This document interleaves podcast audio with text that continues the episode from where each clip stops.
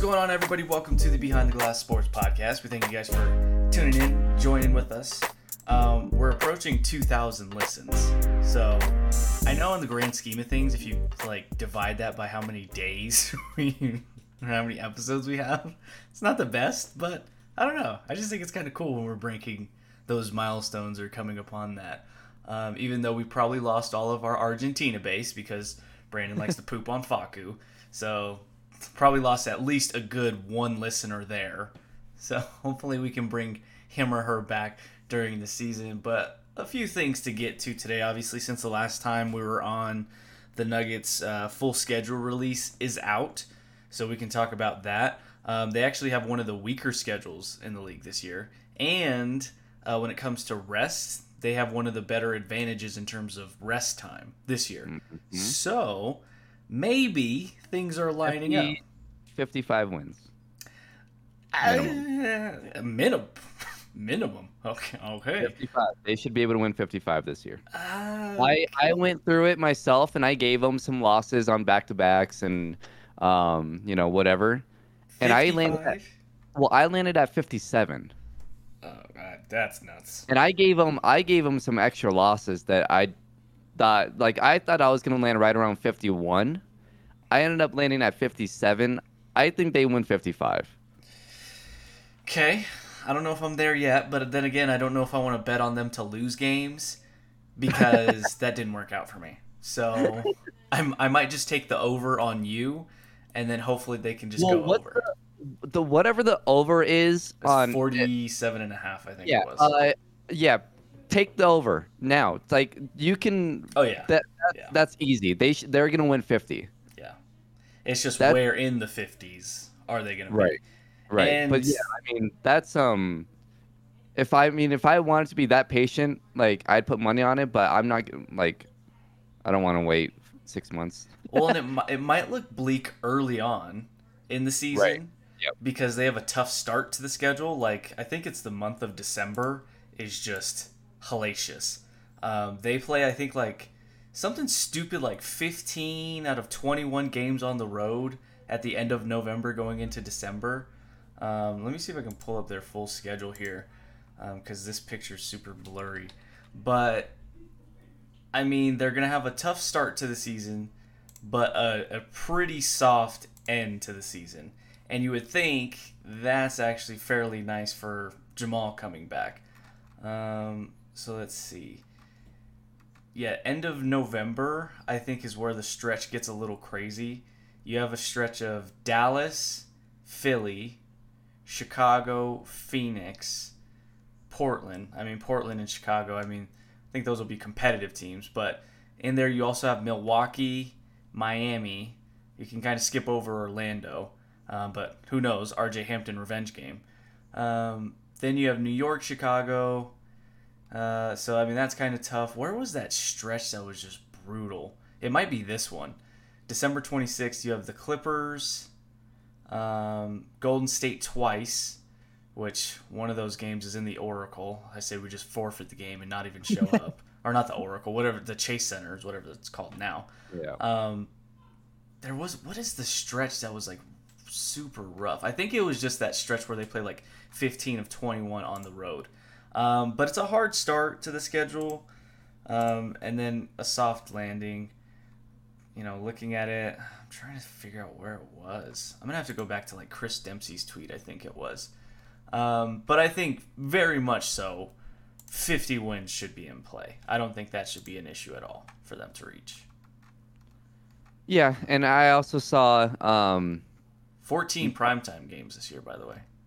Yeah, I also saw uh, M P J is uh, one of the lead candidates for most improved players. So if he does, you know, if he is in that, and he was in it last year too, but they're saying he could be in it again.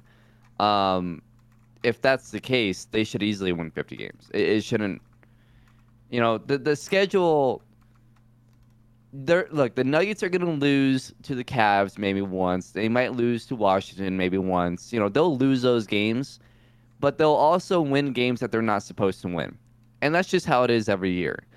And if you look at their win percentage over the last three seasons, uh, it's one, it's gotten better every year. Uh, and then last year, I think their win percentage was about the same as the year before.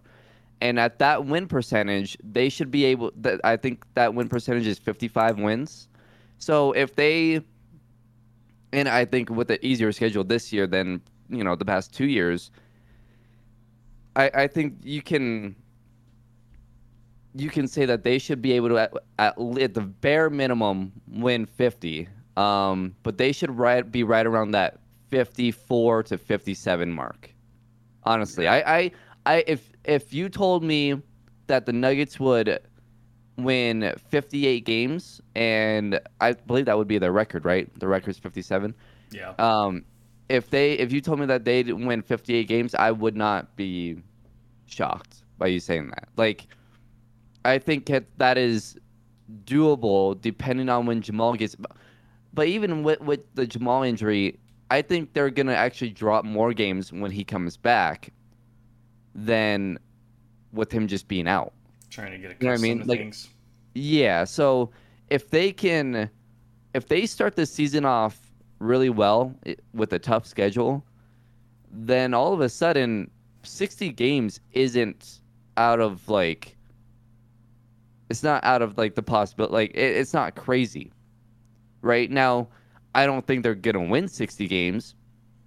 But I, it, a lot of it falls on the first couple months of the season. And then how they integrate Jamal back in. Will they drop some games because of that? Um, how good is Michael Porter Junior as, you know, the, the main um, wing scorer? Like, what, you know, how, what, those are, like, the big questions. But if M P J averages twenty-five and eight, and Jokic is Jokic, and they do well in the first two months, I mean, I wouldn't put it past them to win sixty games. Well, I'm also curious to see if M P J takes a step, right, and he hits twenty-three to twenty-five points per game a night, and he's he's looking like a, not just a second leading man, but on some nights a leading man. And then you bring Jamal back. I wonder how they're going to approach that with Jamal. Like, hey, you don't have to be bubble Jamal.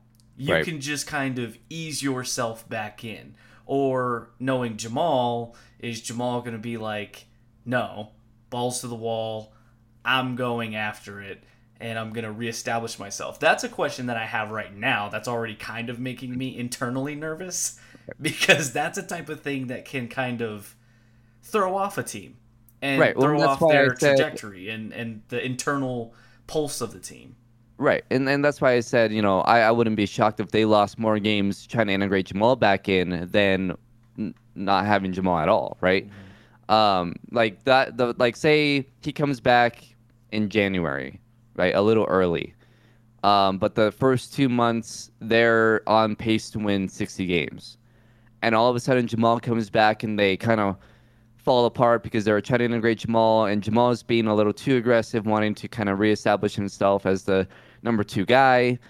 M P J starts to struggle. All of a sudden, you know, they drop a few, and their pace drops down to fifty-two. Right? Like I could, I could easily see something like that. Now, like you said, if if Jamal comes in and he's like, okay, for this season, I'm gonna kind of fall back, be that third guy, and when it's closing time, that's when Jamal can can go crazy, right? If they do that, and and he is a little bit more, I guess, aware of, of you know, what M P J is doing, if he's averaging twenty-five a game, let M P J kind of carry through the first three quarters, and then let then have Jokic and Jamal take over the fourth. If they do that, and I think that's the their recipe, I think that's their perfect recipe, uh, then... maybe if they are on pace for sixty games and then they integrate Jamal like that, then all of a sudden, well, I, I don't think their pace is going to drop, if if at all. I they, It might drop a little bit, you know, maybe on pace for fifty-seven, fifty-eight games, but that's kind of the hope.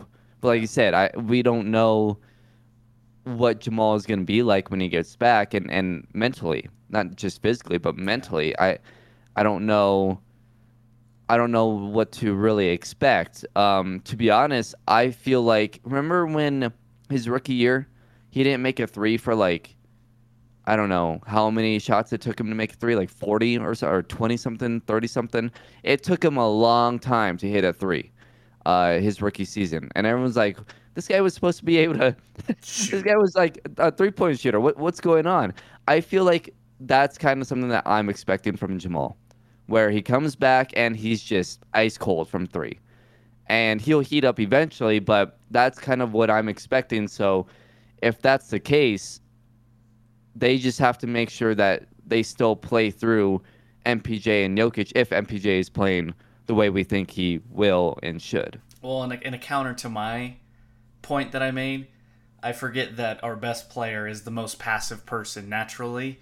So he would be like, sure, Jamal, if you want to take my scoring load, go on ahead. I'll score ten points. I'll average ten yeah. and twenty. But I, I think the problem is, and, and we've talked about this a lot, is I think M P J's game and Jamal's game are are the ones that kind of clash. Even if Jokic takes a step back and averages eighteen a game, I still think M P J and Jamal's game clashes. Well, one of those guys has to be, one of them has to be an off-ball creator as well. That's the issue, is because right now, both of those guys need the ball for the most part right. to be effective. You know, you don't you don't really think of Jamal as a great off-ball scorer or M P J. I mean, even though they were running sets for him off-ball to where he was getting to the free throw line and shooting that little jump shot. The reason why it works so well for Golden State, right, is because Steph doesn't need to have the ball. Clay no, doesn't need to have the ball. Right. They're, they're, they're both the exceptional off-ball players. So with the Nuggets, you have two guys who are very dominant with the ball.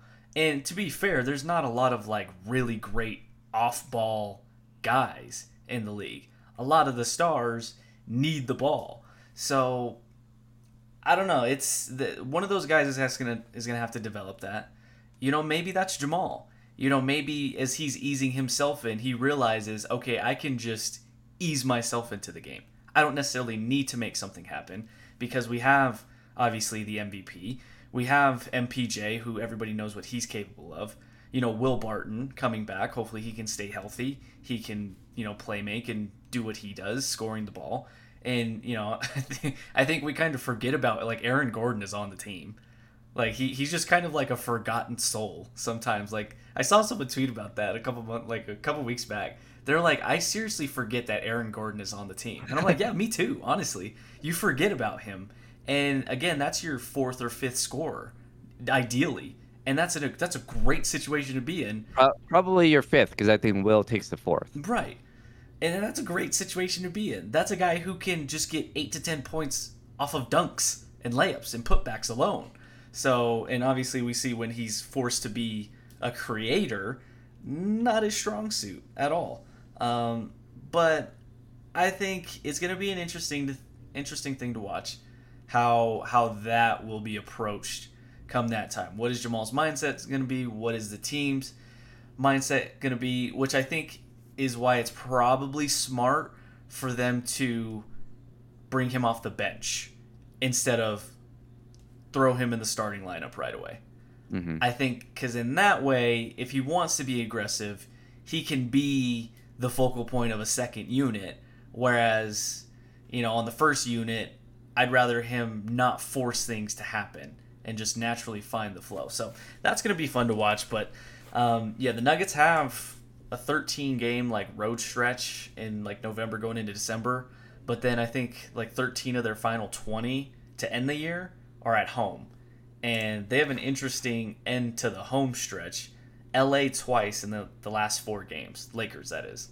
At Lakers, and then your last game of the season is versus the Lakers. Now, if the Lakers have things locked up, you know, you may not even see LeBron or A D um, or Russ in those games.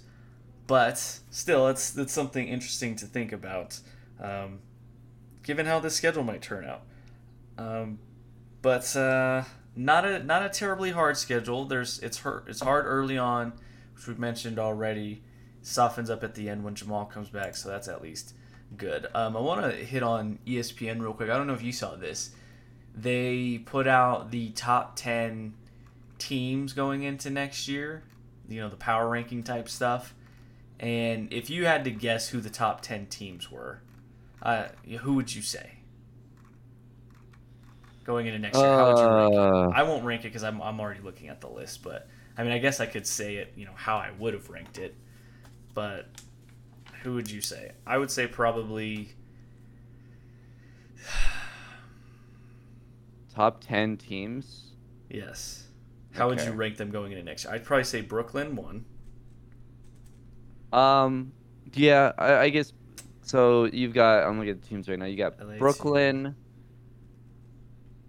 the Lakers. Um, I'd probably put Milwaukee three.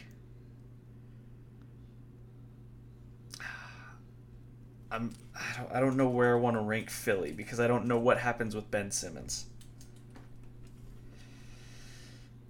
And I don't want to put the Clippers high because Kawhi is going to be out.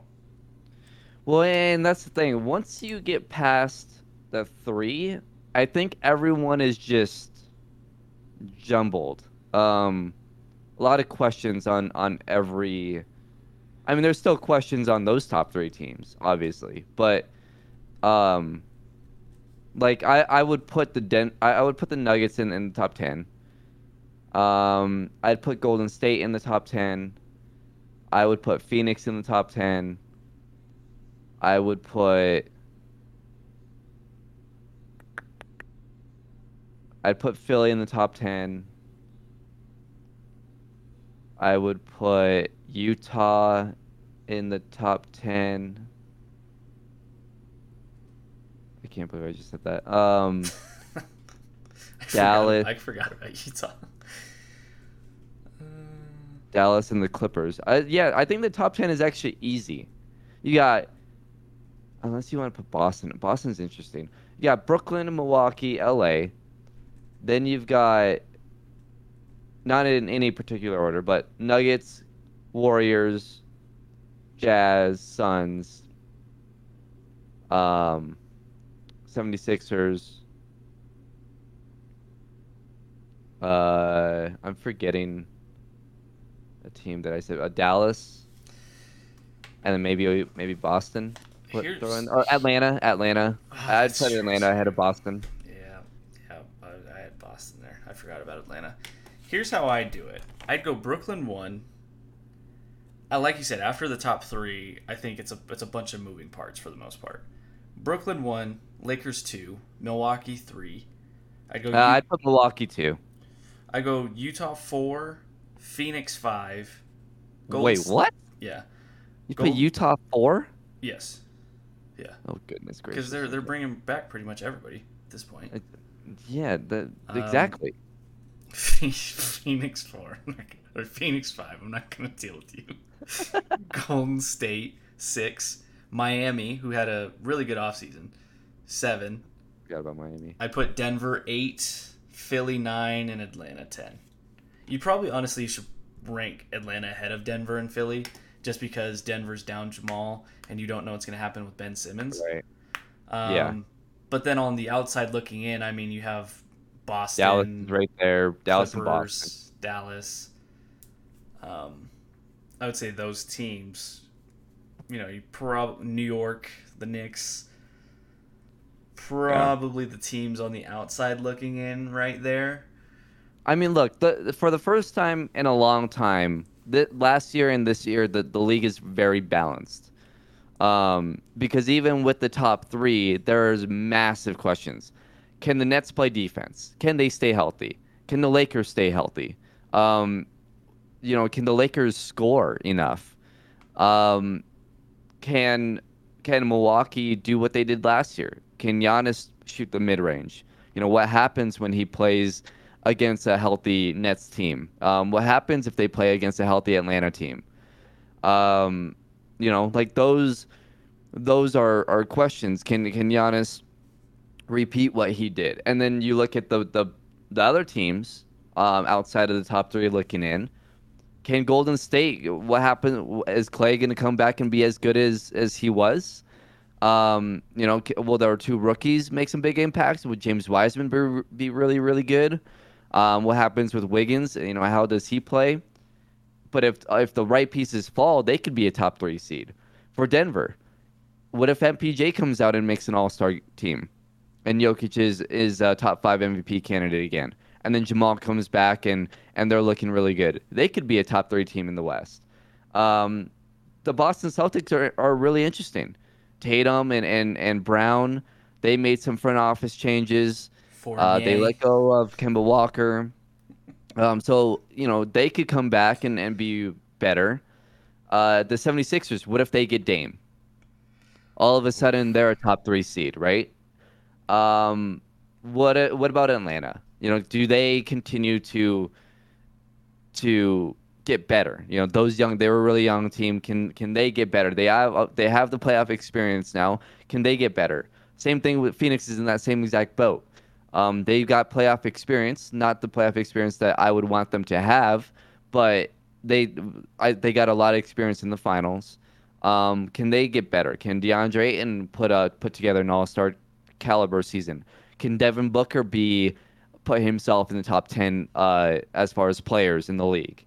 Um, for Dallas, what's going on with Luka? Uh, what's going on with the rest of their team? Can Luka kind of...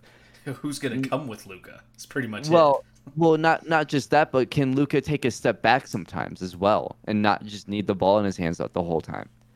Um... For the Clippers, does Kawhi come back maybe earlier than expected? Probably not, but you know they could be a top three seed. Um, so like I can make an argument for like twelve to thirteen teams to be really, really good that can come out of nowhere and and be really good. Um, you know, Atlanta came out of nowhere last year. New York came out of nowhere last year. So who's that team this year? Is it Detroit with Cade Cunningham? Uh, is it Cleveland? Cleveland's looking really good. Um, Orlando got Jalen Suggs. You know, is there a team, maybe LaMelo Ball in Charlotte? Um, is there a team that kind of comes out of nowhere? Memphis, New Orleans, Zion. I think it's Chicago. Chicago. Uh, I, there, the league is, we're in that, we're in that period where the the older superstars, you know, they're kind of fading away. It's a lot like the mid two thousands when you had LeBron, Melo, Dwayne Wade, Chris Bosh come into the league. And, you know, guys like Shaq were getting older. And, you know, San Antonio kind of, they had won their, their two or three. And it was kind of a jumbled mess between like two thousand two and two thousand nine, right? And then Kobe kind of, Kobe won his two. Boston made their big three. And then LeBron went over to Miami. And he had his dominance. So it's like in that range of two thousand two to two thousand nine or two thousand eight where you had kind of random teams win it. You had Detroit win it. Um, you had Miami win it, a very young team, Dwayne Wade in, in year three. Uh, San Antonio won one, but you saw LeBron carry that trash Cleveland team to the finals. Um, you know, so like you had weird years where teams kind of came out of nowhere. And it was a lot of the young guys um, that kind of pushed their teams over the top. And I we're in that we're in that spot, right? We're we're in that spot where you got Trey, Jason Tatum, uh, Zion, Luka, um, you know, the young guys in Chicago. Like you got guys that can take that and accept Denver with M P J, Jamal, Jokic. You've got guys that can all of a sudden just, it clicks. And if it clicks for those teams, those teams are better than, other than probably Brooklyn, depending on injuries, those teams can beat teams like those guys. Because, you know, if Atlanta, like let's say Atlanta's, or let's say Chicago's guys can figure it out. Lonzo has an all-star caliber year. You know, Levine is really good. Like they have a they, they have a lot of depth. They have, you know, one through eight is overall better than a team like the Nets. And so if the Nets, you know, if their big three is great, yeah, but if they can't defend, can a team out of nowhere beat them? Like a Detroit Pistons team beating a older L A team that was, you know, top four heavy? Yeah, it's possible. You can see that. So those things can happen this year. Can a team like Denver beat the Lakers? Absolutely. Because one through nine, they're better. one through eight, they're better, and their top three can match the Lakers' top three. That's all you need to do is match. Can you match? Can um, Jason Tatum and uh, and Brown, can can they match Brooklyn's top three, right? Um, who's the third in Boston? Uh, I'm, I'm blanking. Um, that's not that's their third best. Is. Right? Is that really their third best player? Okay. Well, Milwaukee, right? Milwaukee. I've always said with Giannis. four J did four J's look good. I mean, he dominated yeah, but, in the Olympics. Okay, sure, but I don't think Tatum and Brown can match what no. the Nets big three no, can do. Nobody can. So, well, I, I think if you can get close enough, like what Milwaukee did. Remember, and, and people forget this. They had look, they had injuries to um. to James Harden early in the series, but they won games three and four fairly easily. So, and that was with a healthy Kyrie. And then obviously James Harden was a shell of himself, so Milwaukee pretty much easily took it, other than K D just going supernova. But if if Kyrie and James Harden are healthy, K D probably doesn't go supernova, right? So, because he doesn't need to. But an overall team can be better than a top three, is all I'm saying. You can, oh, sure. you can, yeah. you can catch breaks within games and steal games because your team is better. And in this type of year, where there's a lot of young, up and coming players who are on teams that have a lot more depth than the Lakers and the Nets, things change. Look at Golden State. They're a team where if Steph plays like he did last year, if Klay comes back and plays at eighty percent of what he was, um, Draymond all of a sudden fits the role that he needs to fit in and, and fits in really well. If James Wiseman has a big step up from year two and their two rookies play really well and Wiggins plays well, that's a team that I would say is better than the team that won seventy-two games, seventy-three games. Because you look at that seventy-three win team, right? Hold you on. had Steph at an you you had Steph. Well, hear me out. You have Steph at an M V P level. Well, Steph is playing at at played at an M V P Steph, level. Yes. Right. If Klay plays at eighty percent, okay, fine. Um, if Draymond fits back into that same role, he can do that. Right. His game. He's not. He's never been a super athletic guy. Um, you know, he's a guy that plays really good defense and still does. And is a playmaker on the other side, right? He can handle and, and all, do all those things. He can still do those things. And then if James James Wiseman is better than any center they had on that seventy-three win team, Wiggins, I would say, is better than Harrison Barnes. And then they got better. They got just as good of depth as that seventy-three win team. Now, you don't have Andre Iguodala, right? You don't have a guy like that on that team. But I would say Wiggins kind of fits... Like, he, he kind of does what Barnes did offensively and then does what Iguodala does defensively, because Wiggins had a really, really good defensive year. So that's a team. Now, where they win seventy-three games? No. But that's a team that I can make an argument. They've gone back to what won them those first two championships, or at least got to the finals against or without K D, right? Like, they've gotten back to building that type of team. And if Steph and Klay can be... If Steph is still at M- in, at an M V P level, which he is, and if Klay can get close, which many people think he can, then they're going to be great. They're going to be a sixty win team. So you can make an argument for ten to thirteen teams to be insanely good. It's not a walk in the park for, park for the Nets. It's not a walk in the park for the L A Lakers. It's not. It just isn't.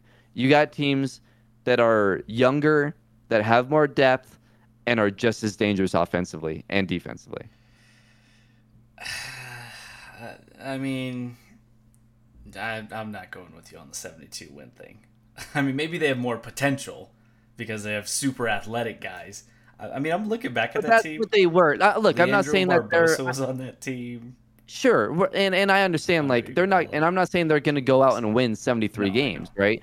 I'm just saying that Plus those they guys got were prime at that time. But the, the way they've constructed their roster is is that, right? Now, to win seventy-three games, you gotta have you gotta catch breaks throughout the year. You've got to stay healthy. Like, you've got to do a lot of things, and you got to try to win those seventy-three games. You got to remember, like, you know, like the Miami Heat, when they were really good, they they could have probably won seventy games. You know, they went on a twenty-seven game winning streak, right? So when they wanted to, they they won almost every single game because their talent level, they're better than every team. But throughout the year, in, in back-to-back situations, and when you just don't feel like playing, then you're going to drop some, and you're going to drop some silly games. So, but that Golden State team that won seventy-three games, they went on a crazy win streak early in the year, and about halfway through the year, they were on pace to matching. So the second half of the year, they tried and did everything they could to break that record, which they did. But if they didn't care, they they would have never won seventy-three games. They would have won sixty-three, sixty-four, right? Because they would have dropped silly games because they didn't feel like playing, or they would have rested guys, whatever. But they wanted to win seventy-three games. So they did everything they, they could to win those seventy-three games. And that's why they did it. So, like, a team like the Nets, if K D, James Harden, and Kyrie played out of their minds eighty all eighty-two games of the year, could they win seventy games? Probably. In the East? Yeah, probably. But they're not going to try and do that. So what this I'm saying is, this is the old East that we've been used to for the last true. decade or so. True. But what I'm saying is, this Golden State team and the way they've built their roster, I can't say that it's not m- much worse than that seventy-two win team or seventy-three win team. Well, I mean, they're it's just not. younger, but that that whole seventy-two win team, everybody played their role so perfectly. Right. Barbosa, Barnes, Andre Iguodala, Sean Livingston. I mean, everybody on that team. Well, you, you can't Logan. tell me that those guys are more talented than the guys that, that Golden State has now. Well, you can't. I mean, no. Talent-wise, physically, athletically, no. They're not, but that was a more veteran team. It's just their their stars were in their prime, Steph, Clay, Draymond, and they had savvy veterans who knew right. how to play the right well, way. Okay, now, now you those... have the guys that are the prime, the stars of the team. Now they're in the twinkle, the twilight of their primes, and now the other the role players are young, inexperienced it, it swapped. guys. It swapped, right? Where your your three, your big three, quote unquote, big three. Is now your va- your savvy veterans, right? But like I just said, Steph is still at an M V P level. The obviously the big thing is if Clay is, you know, still Clay, right? He'll we don't back. know. He'll be fine. Okay, well then if you say he's fine, then okay, then what are we? And Draymond's basically the same player. The reason why Draymond's gotten so much crap the last couple of years is because he's playing out of his role. He's having to do more. With Clay out and Steph being injured half half the time, like, and all the injuries that they've had, like they they've needed Draymond to put up fifteen points, and he can't do that. Well, he it's didn't need single. to, right? He didn't need to put up fifteen a game with that seventy-three win team. He was triple single, right? Eight points, eight rebounds, eight assists. He was the Aaron Gordon he, for their team. He can when still do that. Draymond can still do that. I mean, he just. He he's still a really good defensive player. Mm-hmm. So he still is that, like, their three, in my opinion, aren't worse than they were five years ago. They're not. They're not. No, I don't think if they're any, worse. Yeah. If anything, Steph is better. Well, maybe Draymond's a little worse than what he was, but... Maybe, but then I think Steph is better. And if we think that Clay is going to be the same guy, then those three, I'm not worried about those three. Yeah. And then if I James think Clay's going to be the same guy because he's a shooter. He's not a guy that relied on explosion right. and athleticism. Right. And if James Wiseman takes that step, which a lot of guys do in year two. Well, it depends on how long he's going to be out, though. Right. Um, I, I like that the and their two rookies killed it in, in Summer League. Obviously, they won't play great, um, but if they can play their roles and they understand their roles, th- they'll be just fine. Um, you know, they still have. Do they still have Kevin Looney? Yes. I believe they do, right? So, it, you know, if Kevin Looney can stay healthy And and here's the thing, and, and people crap on Wiggins because he was the first over first or no second overall pick. It didn't work out, and or maybe he was the first I think overall he was pick. One. Yeah. yeah, he was one. It didn't work out in Minnesota, but you cannot tell me that Wiggins is a worse player than Harrison Barnes. No way. Wiggins is twice as good defensively as Harrison Barnes was, and he can do the same exact thing offensively as Harrison Barnes could. I mean, that, the starting their starting five is better than their seventy-three win team. I mean, I'd if, say they're if, pretty comparable at that point in Harrison's career. I mean, Harrison Barnes will really become a really effective offensive player now in his career. Right, Wiggins but, is more known defensively, but I mean, Wiggins if you remember back in those playoff that. series, Harrison Barnes did not show up at all. Exactly. so. Exactly. So, like, I, I just when when when I look at that team, I I I think they're the best team in the West. The Warriors? I do. If if they are healthy, I think the Warriors are the best team in the West. Right now, now the um, Lakers, the Lakers. The only reason why I don't say it's the Lakers, it's it, is is because I don't know how things are gonna mesh with them. Like I, I don't like yeah you've you've got their like I don't know how Westbrook, LeBron, and A D are gonna play together, and it's gonna take time. Obviously, that's gonna take time for them to figure that out. But then past them, those three, it's rough. Like it, it's not, it, like, it's not good, and that's where I think the Warriors are so much better. Like, like Steph, Clay, Steph and Clay can match LeBron and A D, right? And if Wiggins can, and Wiggins and Draymond can essentially together match what Westbrook does, which I think they can, then I think five through eight, the Warriors are way better. Yeah, I mean, Golden State's the better team. At, let me look at um, the Lakers roster, because they got a. I mean, Malik Monk comes to mind. I think Ben McLemore signed there. Uh, who do they have? Uh, obviously, Melo, Trevor Ariza. I mean, that's just an old team with a lot of savvy veterans. You still got Marc Gasol, Wayne Ellington, right. Taylor by the way, Tucker, by the way, Iguodala, I don't know. Iguodala re-signed with Golden State, so he's back. Um, I forgot about that. I don't. I don't know if. I don't know if Golden State's better. I, don't know. I think they are. I think they are. I think I'm looking at. They still have Jordan Poole. They have Otto Porter. Oh wow, they signed Otto Porter Junior Okay. Um, and they brought back. The default answer is. Damian Lee is the Lakers. I think is the default answer, but I, I think it's I, I think it's so movable right now because of what Golden State can provide. Look and at Golden State's roster. We can't look at Phoenix, Golden State's roster. Okay, but we can't forget about what Phoenix is bringing back for the most part to the table, starter wise. Right. Um, I think they're bringing back their entire starting unit, if I'm not mistaken. Yeah, they're they're running um, it back. Utah, I know there was some rumors about getting rid of Joe Ingles, um, but. I mean, for the most part, they've still kept that team intact. So, I mean, we can't, you know, forget about those guys. I know it's kind of like the pun of the joke that, oh, they're you know, the one seed, it's fake, and which, in a sense, kind of felt that way. Um, and same with, you know, Phoenix kind of got those those jokes a little bit, but that was more in the playoffs. But, I mean, right.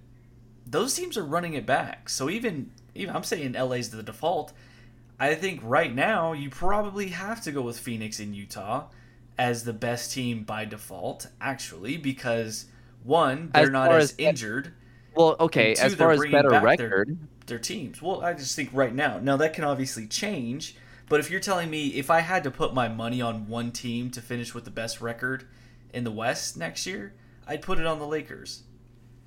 Ah, uh, see, I'd put it on. I don't think so because I think it's going to take time for those those guys to mesh well together. Yeah, well, I mean, yeah, I think so too, but still, I mean, at the end of the day, they still have LeBron, who, even though we don't think he's the best player in the world, I mean, he's still top five, um, if A D can stay healthy.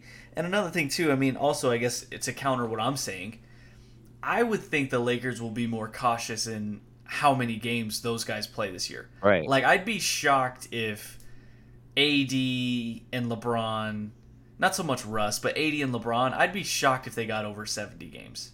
Mm-hmm. Or maybe maybe like seventy-two games, because they're going back to the full eighty-two. So I would think at least those guys are getting ten games of rest, at least. Well, right. So that's why I honestly, I'd put my money on Golden State. If if Golden if if I could get the guarantee that Golden State stays healthy and Clay is Clay, I'd I think I Golden State should be the one seed. Because they've got enough. Like, you've got your your veterans who, you know, Steph plays every game. Clay may not play every game. He could, he'll probably play, like, you know, seventy, right? sixty-five, seventy. Um, maybe Draymond will get some rest days in there. But Wiggins doesn't need rest. And then you look at the rest of their guys, they're young. Now, James Wiseman needs to come back healthy, and hopefully he's better. But they've got some young pieces. They, they've got a really good mix of young pieces and veterans, and when your veterans are your best players on the team, that helps a lot. I, I just you're not because you're not really. It's not like Phoenix, right? Where you're not relying on, you're not you're not worrying about your best guys being inconsistent because they're young. Um, so I'm not worried about that that with Golden State. Like Golden State, their stars know where they fit, what they need to do to win. Um, and they can push those young guys like Moses Moody and Jonathan Kuminga and Nico Mannion. Like, they can push those guys and, and get those guys to play their roles. Um, James Wiseman, like, they can do that. And then Otto Porter Junior, that's a great pickup. Um, you still have guys like Jordan Poole, Kevin Looney, Jordan Bell. Those guys who are starting. Now, those Damian Lee, those guys are, are coming off the bench for you. You you brought back Andre Iguodala. I yeah. Given I think, given how much the rest that the Lakers are probably going to do, I think I'd probably change if I had to bet on a team. I think you're probably right, but I think to start the season, I'd probably say Phoenix is probably the best team in the West at this point. As far as who's going to win the most games, I I would say. I wouldn't put it past Utah and Phoenix to be one and two again. One sneaky concern for Phoenix, though, is they have one of the roughest schedules when it comes to, I think, not only difficulty, but travel. Like, the Nuggets have a really good schedule in terms of how many rest days they're going to have. Phoenix is the opposite. They're one of the like hardest schedules when it comes to rest. Right. You partner that with Devin Booker making a finals run and going to play in the Olympics. That's a situation I would be concerned about if I was a Suns fan. Right. Uh, seeing kind of what happened with Jamal last year, a deep playoff run, short turnaround into a, a full season, or well, a shortened se- a season, but still, I would, and we're going still into a condensed offseason, not as condensed as last year, but into a condensed offseason. If I was Monty Williams, I would definitely, there's no way Devin Booker should play more than seventy games next year. Right. Like, I would I would manage him so much, because the last thing you need is for that guy to go down. Right. That's what okay. I'd be concerned about. Well, I'll say it now. I Gold, the Golden State Warriors will be the one seed in the West. yeah, I mean, it's it's hard to, when you factor in the Nuggets injury situation, Kawhi being out, um, the Lakers, their health issues, Phoenix. I mean, I think it'll probably be between Phoenix and Golden State, and Utah's I would also a close throw, third. Utah's but... a good regular season. Like, they're a great regular season team. They're a joke in the playoffs, but they're a great regular season team. So I could see them winning fifty-seven, fifty-eight games. I mean, um, that, those those might be your top three seeds right there next year. Yeah, yeah. Well, and like I said earlier with the Nuggets, they should be able to be right there. You know, they should be in that fifty-five win range. At least I think so. I think that's very possible. We're cruising for a four five Lakers Nuggets matchup, aren't we, in the first probably, round? Probably. Probably. That's I was just thinking that. that's, that's that's just... those are your those are your top five regular season teams, right? So that's yeah. just that's just what it that's what it's gonna come down yep. to, isn't it? And the the Lakers won't be a top three seed. I don't think. I don't think the Lakers would be. I, I see, but I also wouldn't be shocked if, if Utah kind of fell off, though, too. You know? Like, yeah, they're built for the regular season, but there it's just something weird about Utah that bothers me. And and I don't know. I don't know. I, I'm curious to see if their schedule is tough or not, because I just... That's the team that could fall to four or five pretty easily. I, just, I mean, I just don't think about it. It just feels it. This just feels like it's shaping up. I feel like Denver could have a slow start like they did last year out of the gates towards the end of the season.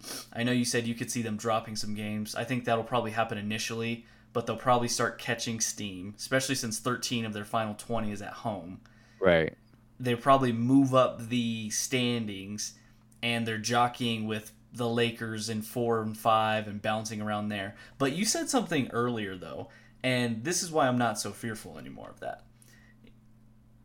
M P J, Jokic, Murray, I think those guys could absolutely match the current state of LeBron, A D, oh, yeah. and Russ.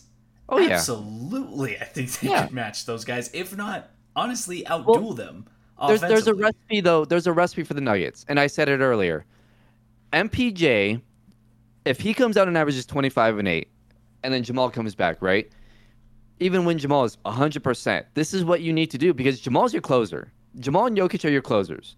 Jamal is the, the best top, tough shot maker on the team. He can hit the deep three. He can hit step-back threes. He can take someone off the dribble and step-back hit a three, right? Uh, we saw that. We saw it in the bubble. He he is your closer. He's one so your your outside closer. I'll say that. Your outside closer, okay. right? I'll live with it. I'll allow Jokic, it. Jokic is your inside the perimeter closer. And they can play that two-man game. They're the best duo in the league when it comes down to playing a two-man game, playing together, and have, getting an open shot. They get an open shot every single time. Mm-hmm. Every single time. And that's why the Nuggets over the last three seasons, when Jamal is healthy, they're the, one of the best closing teams in the league. It's not just because of Jokic. It's also because of Jamal and the way they play together in that two-man game. So where does M P J fit?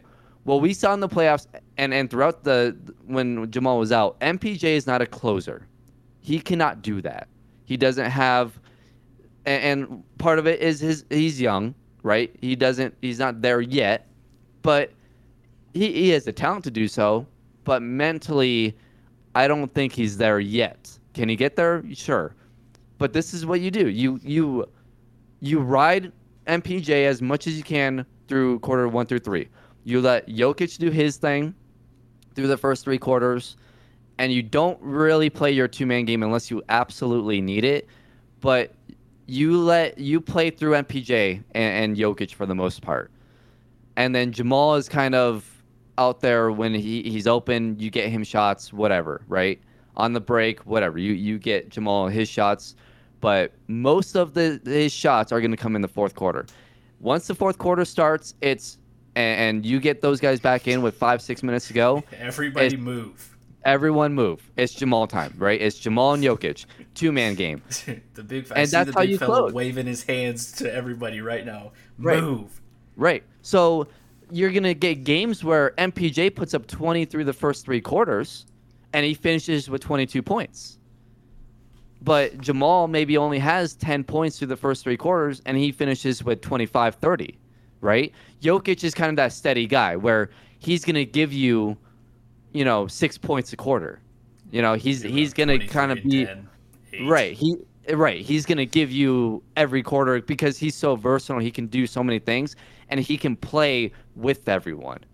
So he can get his shots throughout the whole game. But you've got to balance out M P J and Jamal. And in my opinion, I think M P J is the more dangerous uh, offensive player quarters one through three. But Jamal is the more dangerous fourth quarter guy, right? He's the better fourth quarter guy.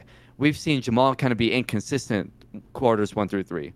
And that's where his inconsistency kind of falls, where he'll have games where he's two of twelve through three quarters, and then in the fourth he just lights it up, and you're like, what the hell?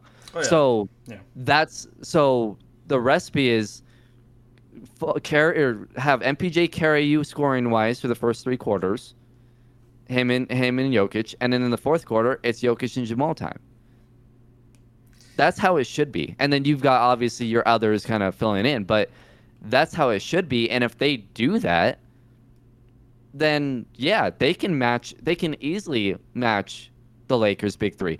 And honestly, I put that. I put the Nuggets' big three. They can. They can get close. Not not up to the the Nets, but they can get close. They can. I think because them and the Warriors are the only two teams that could get close. Yeah. I, yeah. Um. They have, you know, Steph and Clay, just because they can shoot from sixty and make most right. of them. And then Wiggins can fi- fill in that offensive output. Well, and then you have you have the Nuggets, who have three guys who can go for thirty at any given moment. Right. Um, but you forgot the secret weapon of Bones Hyland. The two-man game. And then Bones is so skinny, you forget he's standing on the in the short corner three. And then Jokic throws it behind his earlobe from the opposite right. wing on a dot to Bones, and he chucks up a fifty-foot rainbow that nets it.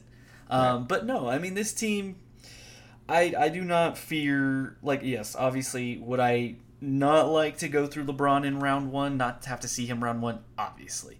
But I think now we're at a point where Jokic is, what, in year five, six? Um, Jamal, year four, five, six, whatever it is. Um, they're now veterans, established players. Obviously, Jamal hasn't made an all-star team, but we know what he's capable of. We know the inconsistencies have been a thing throughout his career, but again, you mentioned it. There's there's a handful of guys that I do not want to face with the ball in their hand when there's two minutes left to go in a tight game. Right. I'd put Jamal in there. I'd put Jokic in there. I'd put Devin Booker in there. I'd put K D. Steph in there. K D, you know, James Harden. You know, Kyrie. I, no. There's. Oh, absolutely, James Harden. Don't stop this. This is not going to be a James Harden slander podcast. I'd put Kyrie as far as Fat last two Harden, minutes. Fat Harden, maybe not, but skinny Harden, yes. Ky- um, Kyrie in the final two minutes, that's death too. You don't. Exactly. You don't want that. You yeah. you don't. There's there's certain guys that you don't, because they just have no regard. You know, Donovan Mitchell. I think you right. Can throw Donovan Mitchell. Yeah. Um. Yep. There's just guys you don't want to see late in games, and Jamal is one of those guys, and he is. I, I honestly think the Nuggets have the three best tough shot makers in the league on one team. I mean, we've seen what Jokic can do. His signature move is an unorthodox jump shot, which he takes off of the wrong foot. Um, Jamal, he prefers a seven-footer to put his hands in his eyeballs before he takes an open jump shot. And M P J wants you to literally stand underneath his body as he shoots a three so he can net it in your face. So I'm I'm not as much scared of that anymore. The only the only area I'd be concerned is that that's going to be a really good defensive team, and they're just they're just veterans. They're just savvy. Right. LeBron's right. still one of the best basketball minds in the game, and when you have that, now obviously you can kind of neutralize that with Jokic because he's one of the best basketball minds in the game. But that's where that's where I still fear the Lakers. It's just the intangible things of LeBron's mm-hmm. mind.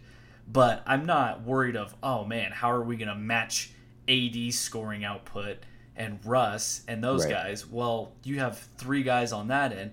Plus, you have to factor in the other two guys. Like, Will Barton's not a scrub. Like, Will Barton, I mean, he probably could, if he was on, like, a Charlotte, he could probably average eighteen to twenty, mm-hmm. you know, maybe twenty-one.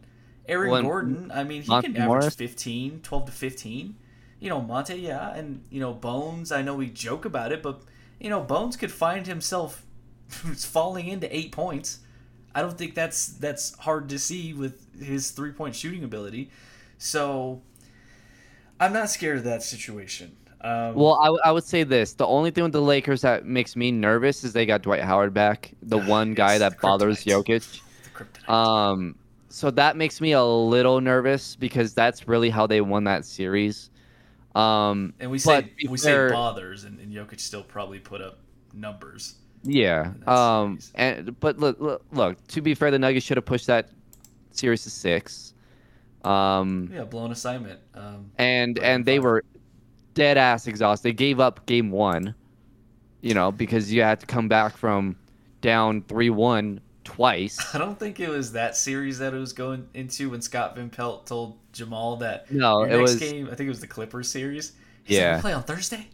Right. And then they had to do the same exact thing against the Lakers because uh, they, they put themselves in yes. dumb positions. Yes. That's so a young if, team. Yeah. Right. If the Nuggets don't do that and aren't idiots and yeah. put them down in, in gigantic holes that's nearly impossible to dig out of, and somehow they did it freaking twice. I don't. Yes. I still don't understand how that happened, but it happened. Yes. So you you should have pushed the Lakers to six if it wasn't for Mason Plumlee being an idiot and not sticking to his guy. Then, you know, I they they sh- they can they can beat that Lakers team. They can. And and by the way, LeBron is not as good as he was in that series. Um, it's two years later. He's just not. Um, so they they can beat the Lakers. It would be a seven game series, and I never want to see LeBron in in in a game seven. So.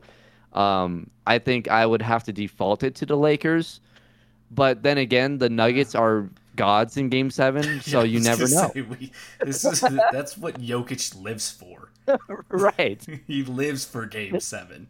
That's what he wa- That's what he prefers. Michael Maloney's heart does not live for Game Seven.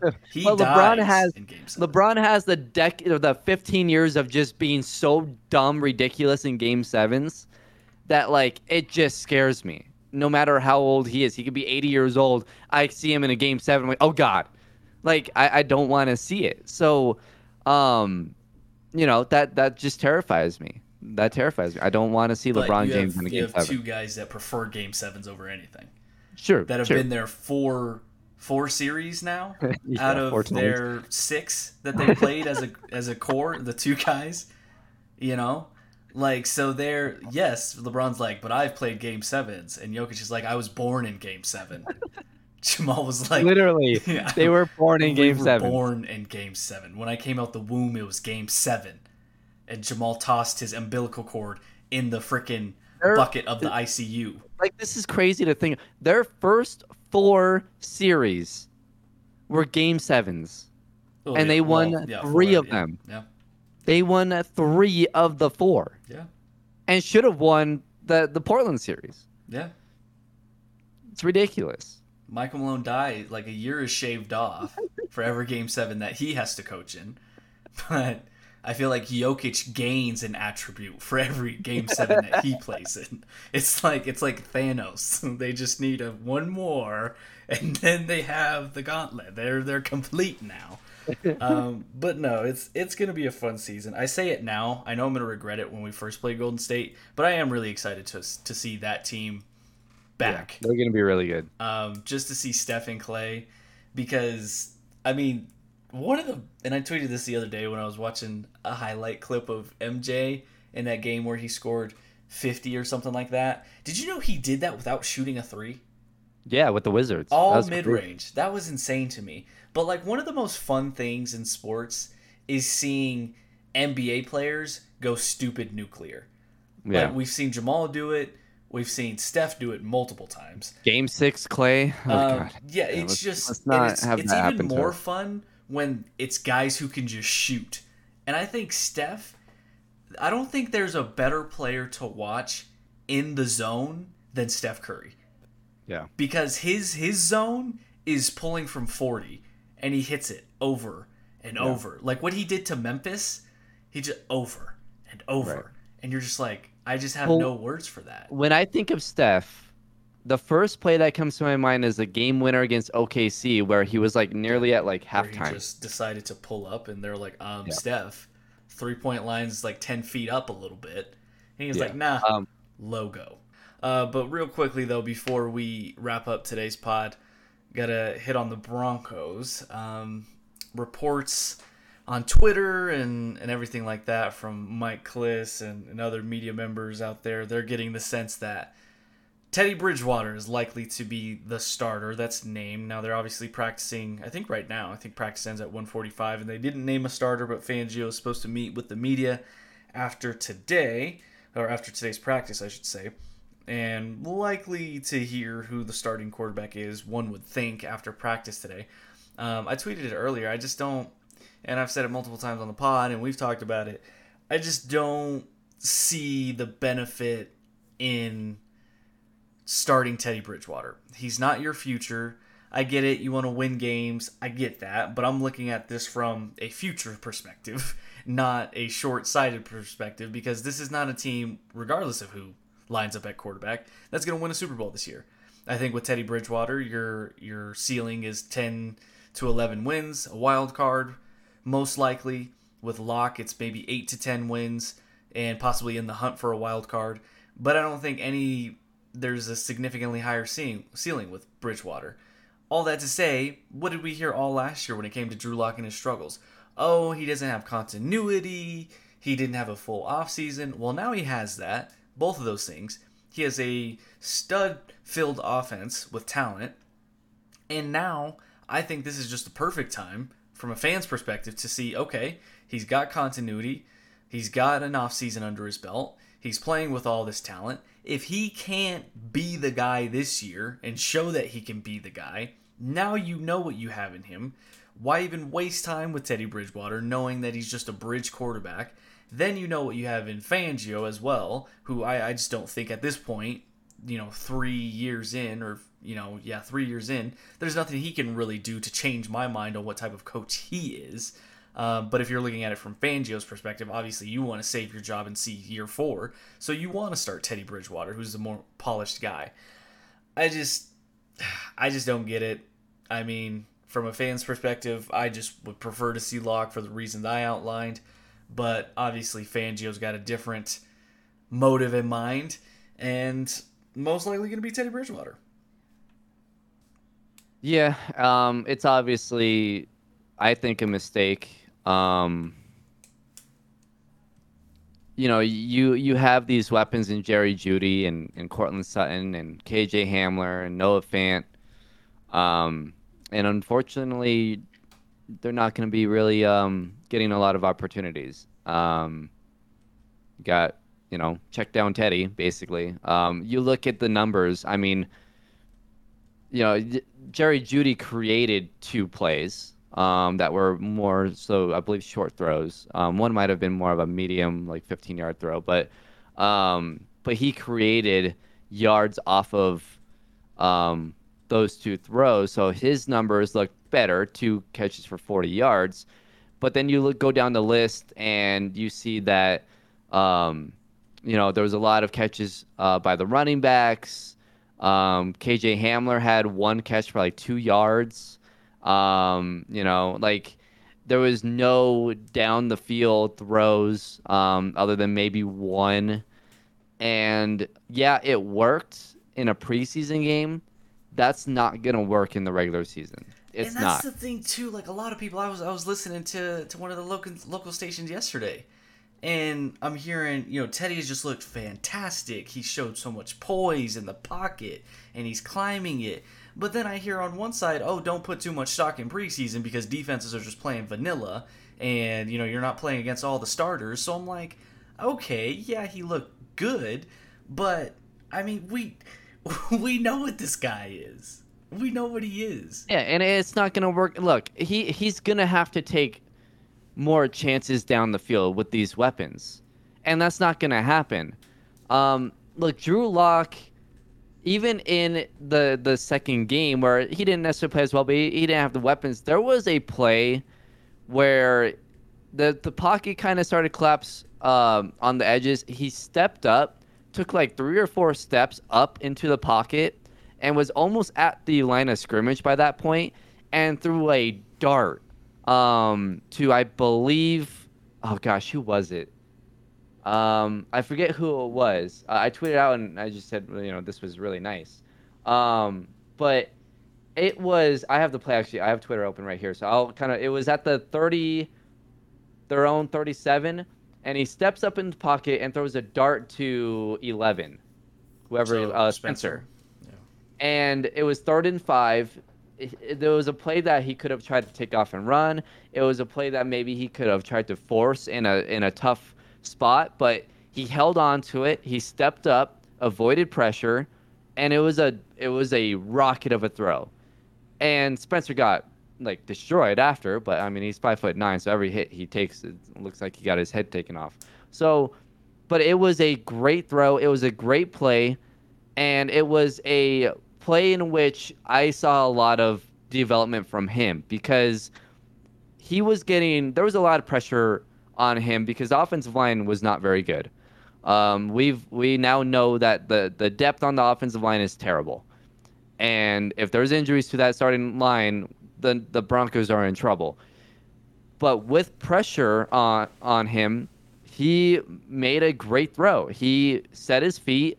He didn't, you know, try and back up and throw off his back foot or anything like you would see last season. So from what I've seen from Drew Lock, he looks much better than he did last year. And so if and, and a lot of people are saying, well, it's a fifty-fifty. It's, it's still a tie, which, to be fair, both quarterbacks have taken advantage and, and their numbers both look good. Um, so in that sense, if it is a tie, I, I you have to give it to Drew, because he played well the last four or five games of the season last year.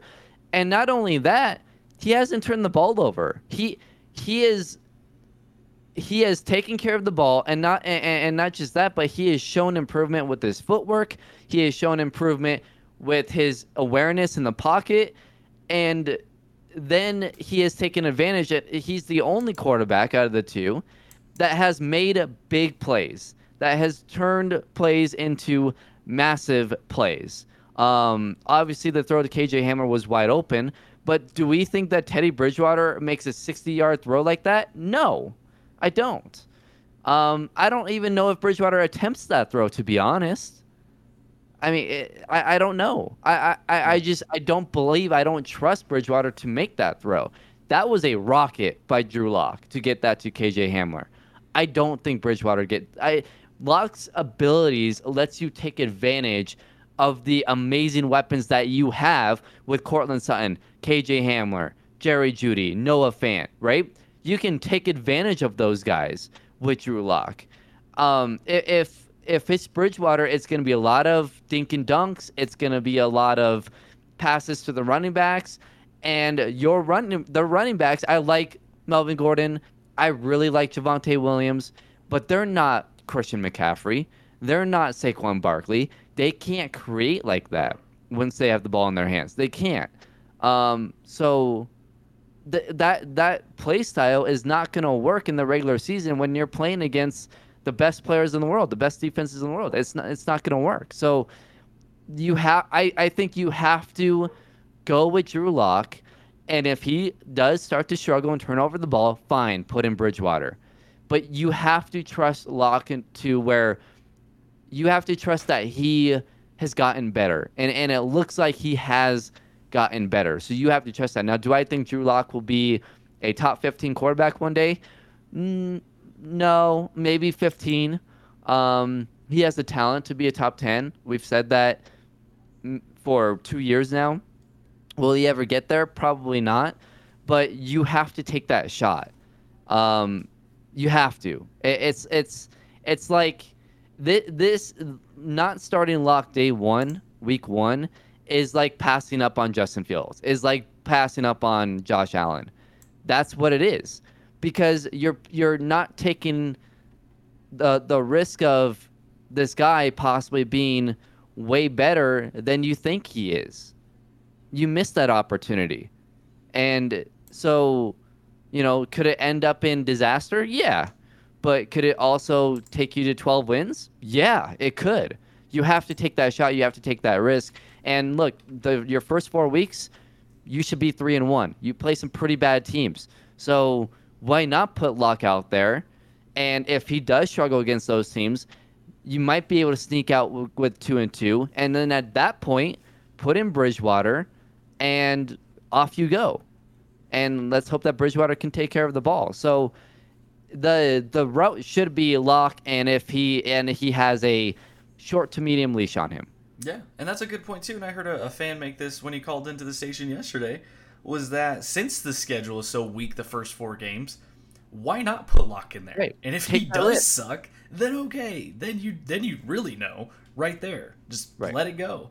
But now you don't even you don't even give him a chance. And, you know, I'm not going to sit here and think, you know, say that I think Lock's going to turn into some superstar. But again, just having the foresight of not being so short-sighted with it and focusing on this year and thinking about the future of this team and wanting to, you know, set things up for down the road, I'd rather just ride it out with Lock, but it doesn't seem like that's going to be the case. Uh, so we'll see if they announce a quarterback today. Hopefully they do. And... Well, and, and one last thing. If you, the plan was all along to start Bridgewater and have Lock sit, why didn't you draft Justin Fields then? Right. And then and that's what it goes back to.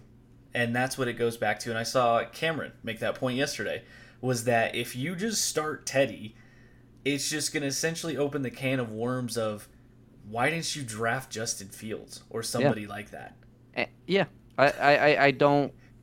If that was the plan all along and that's where you were leaning towards... Makes no sense. It, it And again, this is just the theme of how this team has been run, and now it's transcended into two different front offices. It started with Elway's front office of doing things backwards, and now it seems like it's kind of leaked into George Payton's thinking as well. Um, but apparently he didn't like, you know, Justin Fields because he didn't think he could be a franchise quarterback, and they were scared off by the fact that he has epilepsy and all these things. And okay, hope you're right. Hope you're right. Because if that guy turns into a star, that, now that's now we have the two. wrong guy making decisions. Well, and that's now two quarterbacks that you screwed up on, that you didn't take that you should have. Mm-hmm. And, and I love Patrick Surtain, um, and I hope it works out. But the last time you passed up on a quarterback that worked out in Josh Allen, you took Bradley Chubb, and what has Bradley Chubb done? Yeah, I mean, well, his injuries have plagued his career. Had a solid rookie year, and then injuries last year, he kind of bounced back a little bit. But he's definitely not lived up. I don't think anybody could say he's lived up to the generational pass rusher nods he was getting coming out of, uh, what was it, North Carolina State? Right. Drafted at five or wherever the Broncos took him. He's definitely not lived up to that. And here's the thing. Even if Patrick Surtain becomes Champ Bailey, if if uh, Justin Fields goes out and is a perennial Pro Bowler quarterback who throws, you know, four thousand plus yards, thirty plus touchdowns, and six hundred, seven hundred rushing yards every year, and he leads the Chicago Bears to, you know, playoff run after playoff run, and you're sitting here without a quarterback but a great a great, great, amazing corner, it's going to be, uh, it's a bad pick, no matter how good Patrick Surtain is. Mm-hmm. If if uh, if Justin Fields works out, it doesn't even matter if Justin Fields is a, if, if it doesn't matter if Justin Fields never wins the Super Bowl or wins the M V P. If he's a perennial Pro Bowler, if he's a four thousand yard guy, forty-five hundred yard guy, and thirty plus touchdowns, thirty-five plus touchdowns a year, maybe hits forty at his peak, you screwed up. If he's Matt Stafford level, obviously yeah. without the injuries, but if he's that right. level, right, you take that. Yep. You take that. You know, you, you don't find the best quarterback often. You don't even find a top ten quarterback often. But when you do, you take that over, over, over a really great corner. And what have we said a million times? It's not about just the quarterback. It's also the situation. You had the perfect situation for a guy like Justin Fields. Mm-hmm. Um... You know, we, we've talked about how, look at how good Mitchell Trubisky looked. He looked great. You know why? Because he had the talent. He had the talent to be a top ten quarterback, but he went to a, a dysfunctional organization, and they failed. And yet he still got them to the playoffs. He still put up decent numbers. He just wasn't Patrick Mahomes or Deshaun Watson, right? Well, you know, if if the Broncos would have selected uh, Justin Fields, you put him in a situation where he has Jerry Jeudy and Cortland Sutton and these running backs and Noah Fant and Jerry like and, and K J Hamler. Like, you give him weapons, and not only that, you give him a really good defense. You didn't need Patrick Surtain to put you over the top with your defense. No. I mean, that's what Dallas did for Dak Prescott, right? I mean, Dak got dropped into an offense with Zeke, and I think Dez was still on that team playing well. You know, I'm pretty sure Jason Witten was still on that team. Look at Patrick Mahomes. If Patrick Mahomes would have went to the Bears, right, with no weapons. Yeah, it probably doesn't turn out the same way. instead of Tyreek Hill and Travis Kelce. What happens? Well, he doesn't win an M V P. He he doesn't win, go to two straight Super Bowls. Doesn't win one, more than likely, right? Uh, I highly doubt. He probably doesn't become the same player. He probably is a guy who has flashes but is inconsistent because he's you know, he doesn't have yes, he doesn't have a Hall of Fame tight end. Uh, you know, uh, one of the best receivers in the league, one of the best coaches in the league. Right. Yeah, I forgot to mention one of the best coaches in the league too, uh, offensive coaches. Mm-hmm. So, yeah, and then that defense. That defense was great already. So, it, it does matter where you get drafted. Um, that's why I love Zach Wilson. Do I think it's going to work out with the Jets? Probably not, unfortunately. I hope it does. You know, we don't know what's going to happen with Trevor Lawrence. Trevor Lawrence could easily become a bust. Well, we don't know if Urban Meyer is a good head yeah. coach in the N F L. I mean, that, that roster is bad, and you it know? just got worse for them because Travis Etienne's Travis probably Etienne's out. out. Yeah, and, and and the receivers that they have, not that good. So Trevor Lawrence could end up being a bust. Let's let's look at um, Andrew Luck. He made the playoffs, but never. He had T Y Hilton, but did he ever have an offense where you could say that's a great offense? No. He was always running for his life. He was always running for his life. That's why he got hurt. That's why his career ended short, right? It matters where you go. If Andrew Luck ended up, if, if Tim Tebow sucked and Andrew Luck ended up on the Broncos, what do you think would have happened? It probably would have ended up a lot better than what it did with the with the Colts. Makes me sad. So, but we got a Super Bowl, so it doesn't matter. Well, well we got, we got Peyton, so it doesn't, yeah, whatever. But what I'm saying is it matters where you go. Yeah. And the Broncos were in the perfect situation. They were in the same exact situation that the Kansas City Chiefs were in a few years ago. You had a veteran quarterback who, you know, like with Teddy Bridgewater, if they went and they, they traded for Teddy before the draft, right? So um, you had a veteran quarterback who, you know, his ceiling, he can do decent things. You have a really good defense and you have a ton of young, really good weapons. You draft the you draft the quarterback. He doesn't need to play year one. You could start Teddy, and then when it's time, make the switch. If you're not going to make the playoffs, okay, throw him in the last two or three games, exactly what the Chiefs did, and then you roll into the next season with him as your starter. And off you go. He threw for fifty touchdowns, threw for five thousand yards in year two, won M V P. Year three got to the Super Bowl, won it. Year four got to the Super Bowl. It matters where you go. And the Broncos were in the perfect situation. Perfect situation to take on a rookie quarterback. What have I said over the last, two, you know, this whole podcast, the one oh one, one oh two episodes that we've done? I've said, young quarterbacks, if you take a shot at a young quarterback in a good situation, you can win a Super Bowl within four years. You can. The Seattle Seahawks did it. Mm-hmm. The Philadelphia Eagles did it, although not with Carson Wentz, but I think they would have won it if Carson Wentz stayed healthy. He was going to win M V P that year. He was on pace for throwing for forty-plus touchdowns.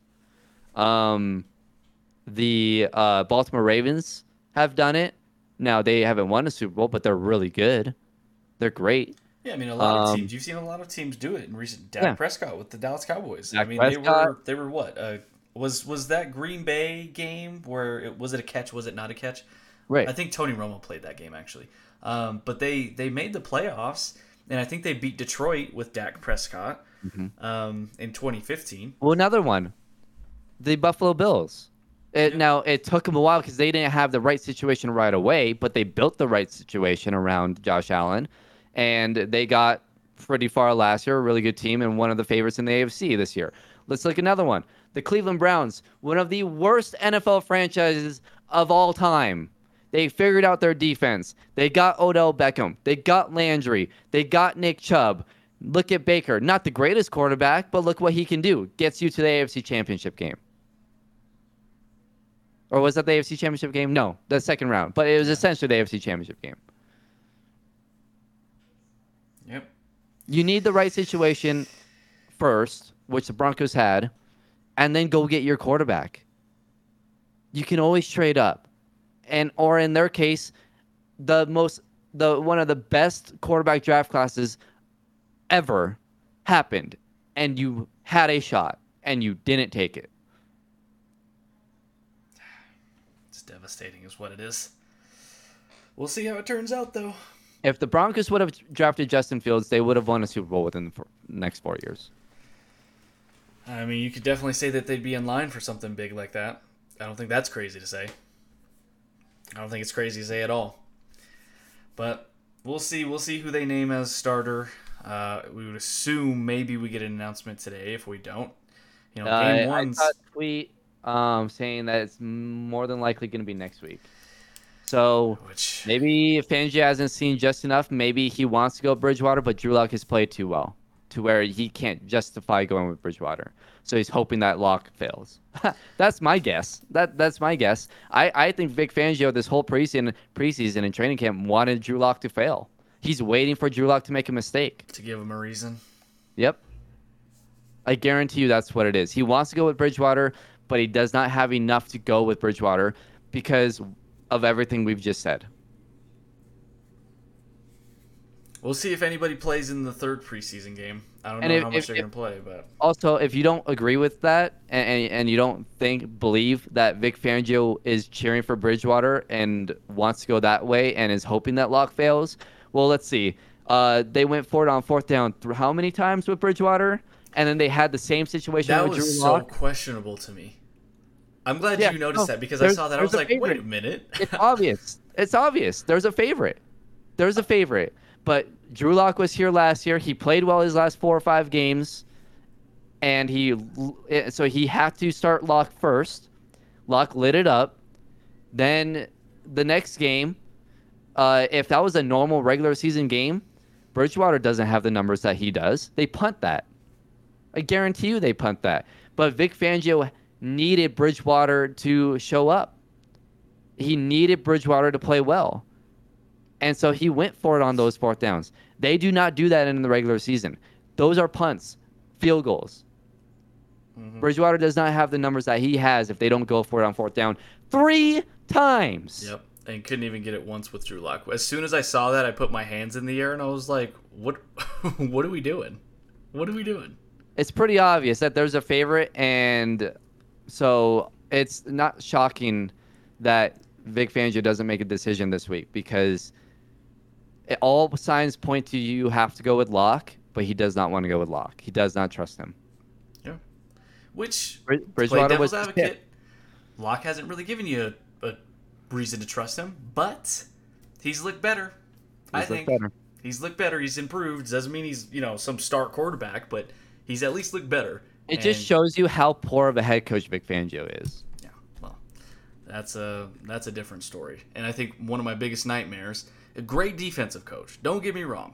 Great yeah, defensive yeah, great coach. Great defense coach. One of my biggest nightmares is that Teddy plays well this year, and Vic gets a new deal. You know, they play well enough that Vic gets a new deal, or, you know, he stays a couple more years because I think he has a five or six year deal actually, um, and he stays throughout the rest. You know, at least a couple more years, and then it just you just become this mediocre team that, you know, shoulda, coulda, woulda.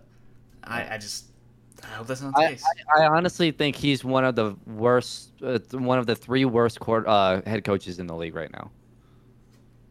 It's hard to argue against it. I mean, he's win he's he's winless in the first month of month of the season in his first two years. Um, you know, I mean, you you can make an argument that last year with the injuries, maybe they have a winning record, but I don't know if that's essentially on the heels of his great coaching as much as the bounces and just the talent on this team. But I don't know. We'll see.